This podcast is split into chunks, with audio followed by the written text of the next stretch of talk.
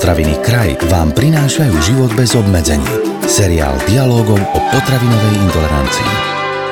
Je vraj najkradnutejšou potravinou na svete a počet druhov, ktoré sa z neho vyrábajú, vraj nie je možné spočítať.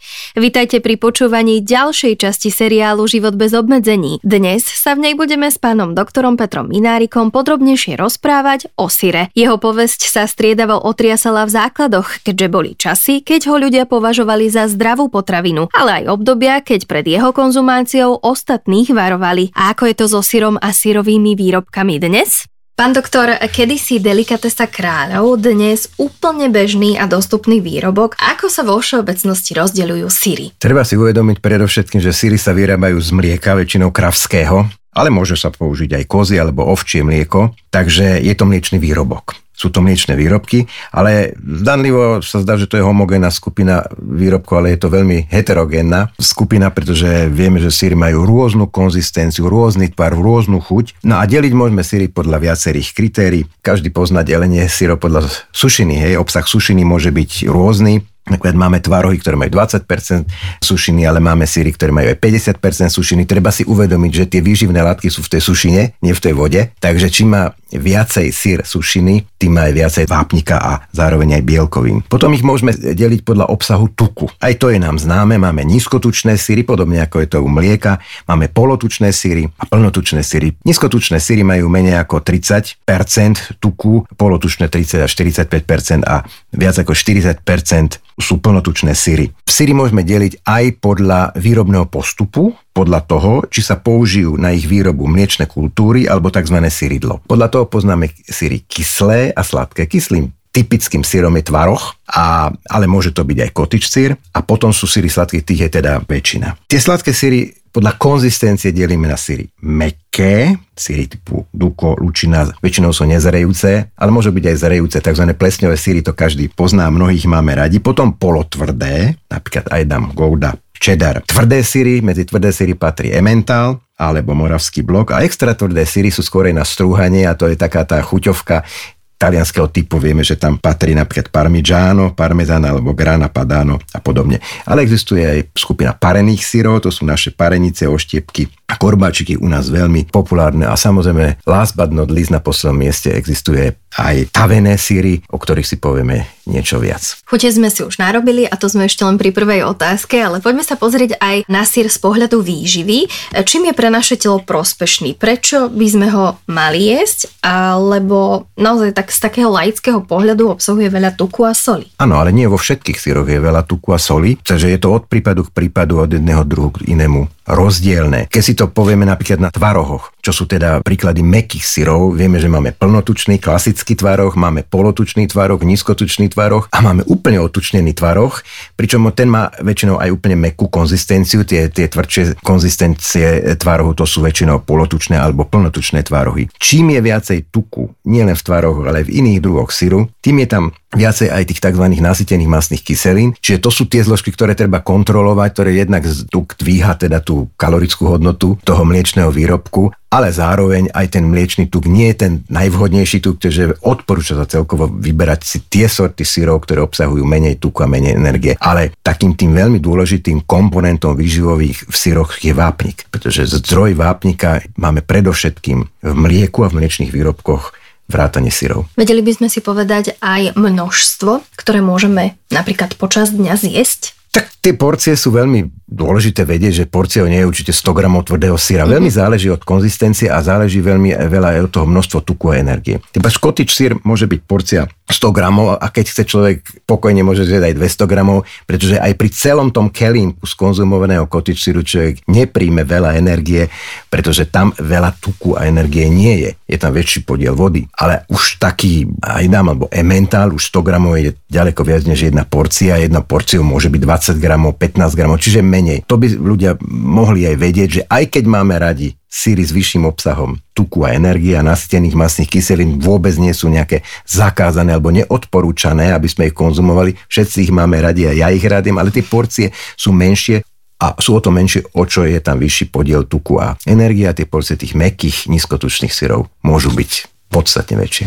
A je v poriadku, ak si sír doprajeme napríklad každý deň? Pokojne si môžeme doprieť aj každý deň. Treba povedať, že mlieko a mliečné výrobky z nich by sme mali skonzumovať také 3 porcie denne. A je na nás, či to budú tri porcie mlieka, ale väčšinou by som odporúčal pre pestrosť si dať treba z jednu porciu mlieka, to je 2 deci, 200 ml, jednu porciu treba z jogurtu a jednu porciu syra už bude aký bude, môže byť s vyšším, nižším obsahom tuku, ale ešte raz tá porcia toho tučnejšieho smotanového syru by mala byť menšia. Tá nízkotučná, alebo nedaj Bože, odtučneného syra môže byť ďaleko, ďaleko väčšia. Je logické, že syr je teda mliečný výrobok, alebo podstatnú jeho časť tvorí krávské mlieko alebo iné druhy mlieka, už sme to spomínali. Čo iné sa, ale aké iné suroviny sa v syre môžu nachádzať? Väčšinou sa v syre vyskytuje skutočne len, len mlieko, ktoré je spracované tými mliečnými kultúrami alebo syridlom, ale niekedy sa do syrárskeho výrobku pridávajú aj nejaké rastliny. V súčasti vtedy sa ten syr nevolá syr, ale sa to nazýva syrový výrobok alebo výrobok s obsahom syru, ale vieme, že do syru môžeme dať aj rôzne pochutiny, koreniny, bylinky, spažitko, však to poznáme, alebo nejaká paprika alebo niečo, niečo štiplavé, aby to teda bolo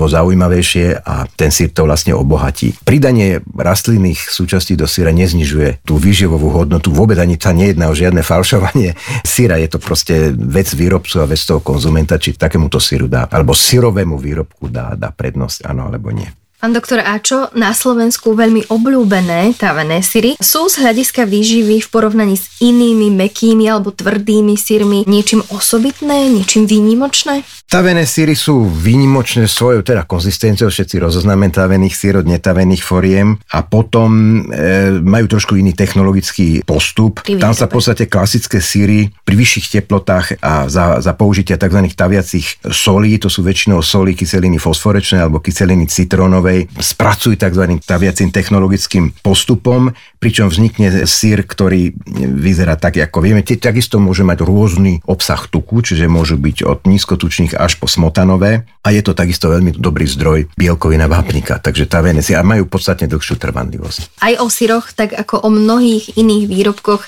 ktoré denne konzumujeme, koluje mnoho mýtov, tak spomeňme si niektoré, ktoré sa týkajú práve sírov a uveďme to rozprávanie o nich na pravú mieru. Ešte než o tých mýtoch poviem zo pár vied, by som chcel povedať, že síry s ušlachtilými plesňami sa nemajú volať plesnivé, ale, ale plesňové, hej, pretože to sú skutočne ušlachtilé plesne, potravinárske plesne, ktoré spôsobia tú osobitnú arómu a osobitnú chuť aj vzhľad, pričom tie plesne môže byť buď na povrchu, napríklad sír typu camembert alebo niva, alebo sú také tie modré plesne v strede toho syra a ten celý sír je vlastne prerastený tou, a tou kultúrou. sa plesňový sír pokaziť? To všetko sa môže, môže. samozrejme pokaziť, ale áno, samozrejme treba si všímať odporúčaný spôsob skladovania, ano. odporúčanú dobu minimálnej spotreby a, a toto dodržiavať. Väčšina tých mýtov, ak nejaké mýty sú, tak sú o tavených síroch, že sú to síry, ktoré sú nekvalitné, ktoré sú nie veľmi hodné. Užívaniu, že majú menej bielkovín, tak je fakt, že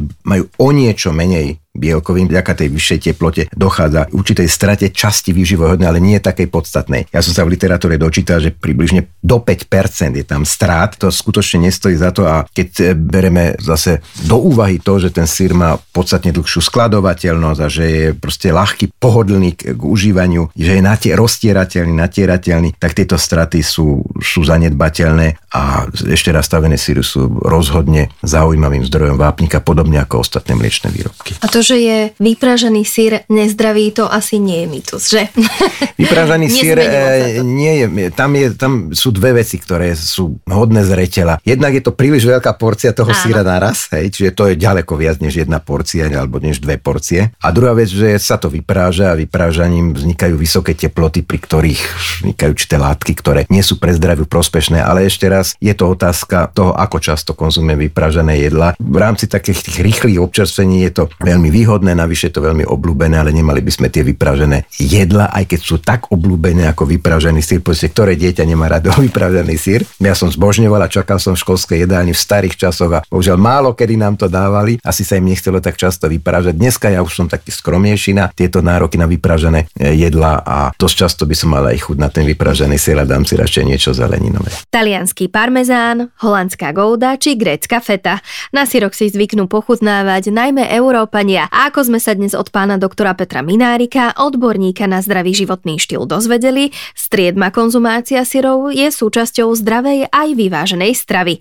Ak sa o nich chcete dozvedieť ešte viac, prečítajte si náš blog.